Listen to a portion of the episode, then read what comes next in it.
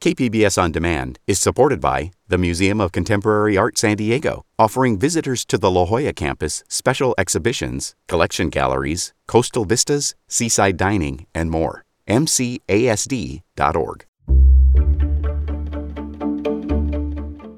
Good morning, I'm Debbie Cruz. It's Monday, January 29th. A look at the new naloxone vending machines inside San Diego jails. That's next. But first, let's do the headlines.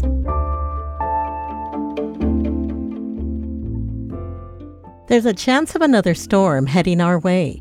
The National Weather Service says it's likely we could get widespread rainfall mid to late this week. So, county officials in CAL FIRE are offering free sandbags to residents and businesses in unincorporated areas. For a list of fire stations offering sand in bags or just the bags, visit the County News Center's website. You'll need to bring your own shovel to fill your bags. And the county suggests calling your local fire station before heading over to check on availability. There's one final public forum tomorrow to give input on the next San Diego Chief of Police. The current chief, David Nisleit, is stepping down in June. Tomorrow's meeting starts at 6 p.m. at the 4th District Seniors Resource Center in Skyline. If you can't make the meeting but still want to share your thoughts, there's also an online survey where you can share your input. Search San Diego Police Chief Survey online to find it. Nearly 2 million voter information pamphlets are on their way to registered voters ahead of the March 5th presidential primary. They have information on voting options, deadlines, candidate statements, and ballot measures. The Registrar Voters Office says to check the back of your pamphlet for your party registration. Your political party preference determines which presidential primary candidates will appear on your primary election ballot. Voters can also see their pamphlet online at sdvote.com and search sample ballot. From KPBS, you're listening to San Diego News Now. Stay with me for more of the local news you need.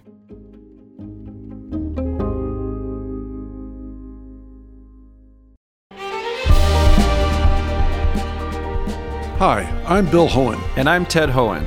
Over the past 50 years, our family has brought many world class dealerships to Carlsbad, including Mercedes Benz, Porsche, Audi, Honda, Acura, Jaguar, and Land Rover. That's right. This year we're celebrating 50 years in Carlsbad. So, on behalf of the entire Hoehn family, we want to thank San Diego. Throughout the years, We've taken tremendous pride in meeting and even exceeding our customers' automotive needs.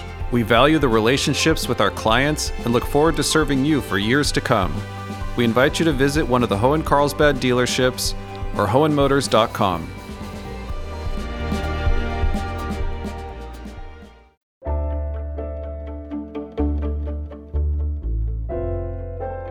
Advocates say new high tech vending machines inside San Diego jails are the first of their kind in the U.S. Reporter Katie Hyson looked at how they offer life saving drugs to the most at risk. Inside, it's a regular vending machine, but instead of holding chips and cookies, the coils cradle overdose reversing naloxone and fentanyl test strips, hidden behind a huge interactive touchscreen. Are you prepared to save a life? Opioid overdose is the leading cause. It's playing a naloxone training video on a loop. Instead of a hard to remember pin, it prompts harm reductionist Tara Stamos Buesig to create an avatar. So I'm going to be a purple crow. It collects non identifying data to help harm reductionists target their efforts and then offers life saving supplies for free. And now it asks us if we'd like to dispense, and I would. It's coming down. There's the naloxone.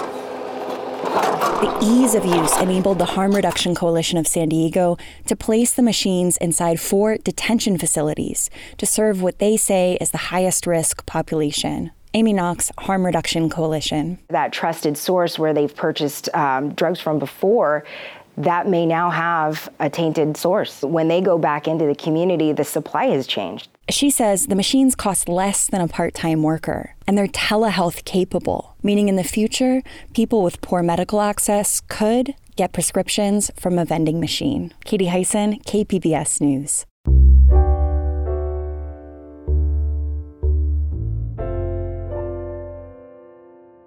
Youth across the country are facing a mental health crisis. Reporter Melissa Mae tells us about two new free smartphone apps to help them manage their mental health. California's Department of Healthcare Services created the mental health apps for kids, teens, and young adults. It's part of California Governor Gavin Newsom's master plan for kids' mental health. A portion of that $4.6 billion state investment was used to create the free virtual platform, made up of two app based programs Bright Life Kids for children up to 12 years old, and Soluna for 13 to 25 year olds. Autumn Boylan is a deputy director with the California Department of Health Services and says the apps offer live professional coaching through in app chat, video visits, or by phone in multiple languages. There is a shortage of behavioral health providers in the state of California and nationally as well. Um, and this really gives an opportunity for us to reach families by expanding the types of providers that are able to provide support across the delivery system. Both the Bright Life Kids and Soluna apps are available to download on any smartphone. For more information about the platform, go to calhope.org. Melissa Mae, KPBS News. Over the years, something has been happening to the way kids play.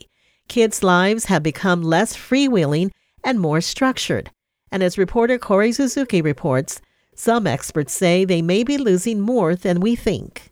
Most afternoons, Dennis Lim's parents would raise the door to the garage in Oceanside and send him out to play. The neighborhood I grew up in was great for kids. Uh, it was a cul-de-sac, you know, not a lot of cars driving through. He and his friends would sit in the neighbor's yard and talk, or play baseball in the street. You know, my parents didn't have to really put any thought into like, you know, how is Dennis going to socialize? How is he going to make new friends? How is he going to learn all these skills that we're talking about? They just let me go outside until it was time for dinner. Now, decades later, Dennis is a parent with two little kids of his own. He lives at the end of another cul de sac, this one in a residential neighborhood of North San Diego, the perfect place for a good game of street baseball. But most days, his block is silent. Now, you drive through any street in America, I don't care what neighborhood it is, you know, poor, urban, suburban, you know, whether it's a weekday, week, uh, weekend, you just don't see kids outside.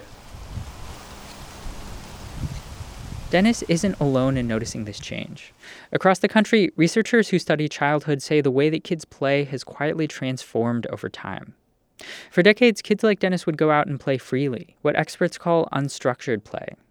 That's when kids are getting to choose what they want to do and exercise their creativity on their own, away from adult supervision. Free mobility, freedom to have a part time job, Peter Gray is a professor of psychology and neuroscience at Boston College. All these kinds of things where you are independent, where you have to take control of your life yourself because there's no adult standing right over you telling you what to do.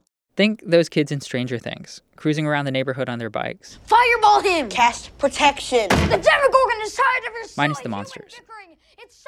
But around the 1980s, experts say a couple big things changed. The first one was how parents viewed safety.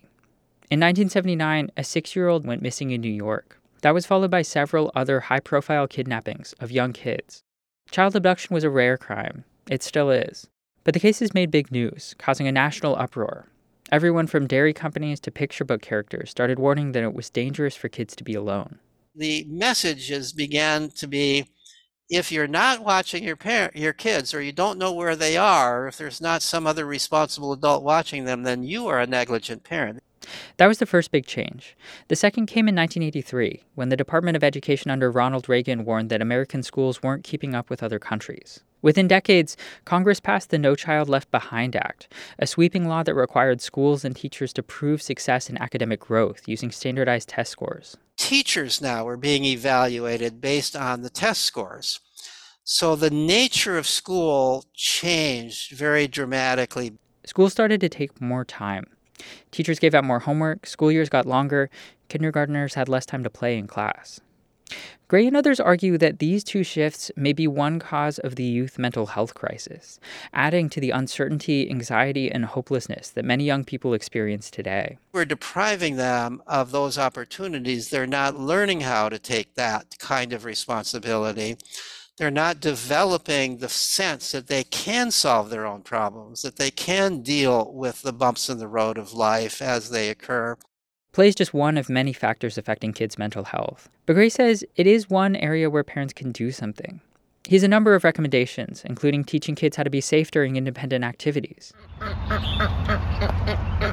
Dennis Lim, who lives on that quiet cul de sac, and his kids have been spending a lot of time at the park. He thinks that's one of his kids' best options to spend time exploring and hanging out with others. You know, you don't need like a massive grand park for like every neighborhood, but you know, like a little pocket park, someplace where there's like real chance for like some real social interaction, some communal space. Um, that could be go a long ways. But Lim also points out that there's one other place where kids are getting some of these benefits during recess at school. And in California, changes to recess time are coming soon. Kori Suzuki, KPBS News. Tune in tomorrow for part two of our series on outdoor play.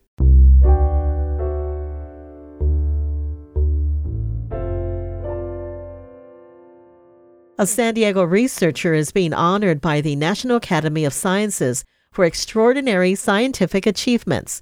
Environment reporter Erik Anderson says Kim Prather does sometimes controversial work in atmospheric chemistry. The UC San Diego researcher attracted millions of dollars in grant funding to help better understand how the ocean and atmosphere interact. Her work led to the construction of a massive ocean wave simulator on the Scripps Institution of Oceanography campus. But Prather's profile was elevated when she advocated for masking during the COVID 19 pandemic. I just keep pushing um, ahead because I know that is helping the greater good. I mean, I know that the message often isn't what people kind of want to hear. UCSD Chancellor Pradeep Khosla says her backbone is an asset. She was an advocate for masking uh, and it was completely a political issue, and she got the heat for that too. But she didn't back down, and I can tell you, her positions were confirmed, reconfirmed, and yet reconfirmed. Prather gets her award in April. Erik Anderson, KPBS News.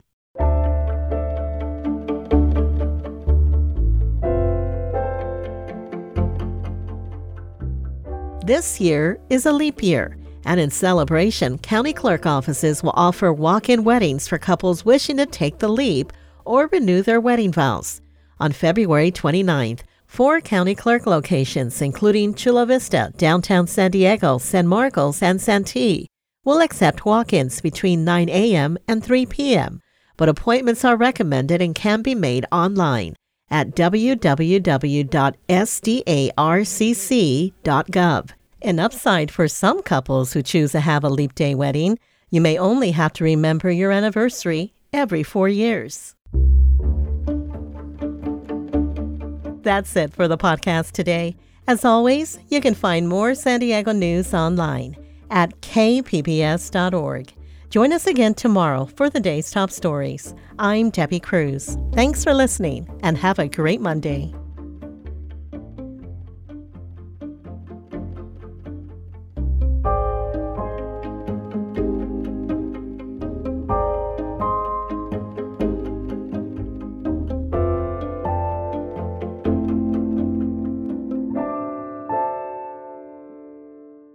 KPBS On Demand is supported by UC San Diego, offering the online Master of Data Science program, a blend of computer science, statistics, and domain expertise. Learn more about University of California San Diego's online Master of Data Science program at omds.ucsd.edu.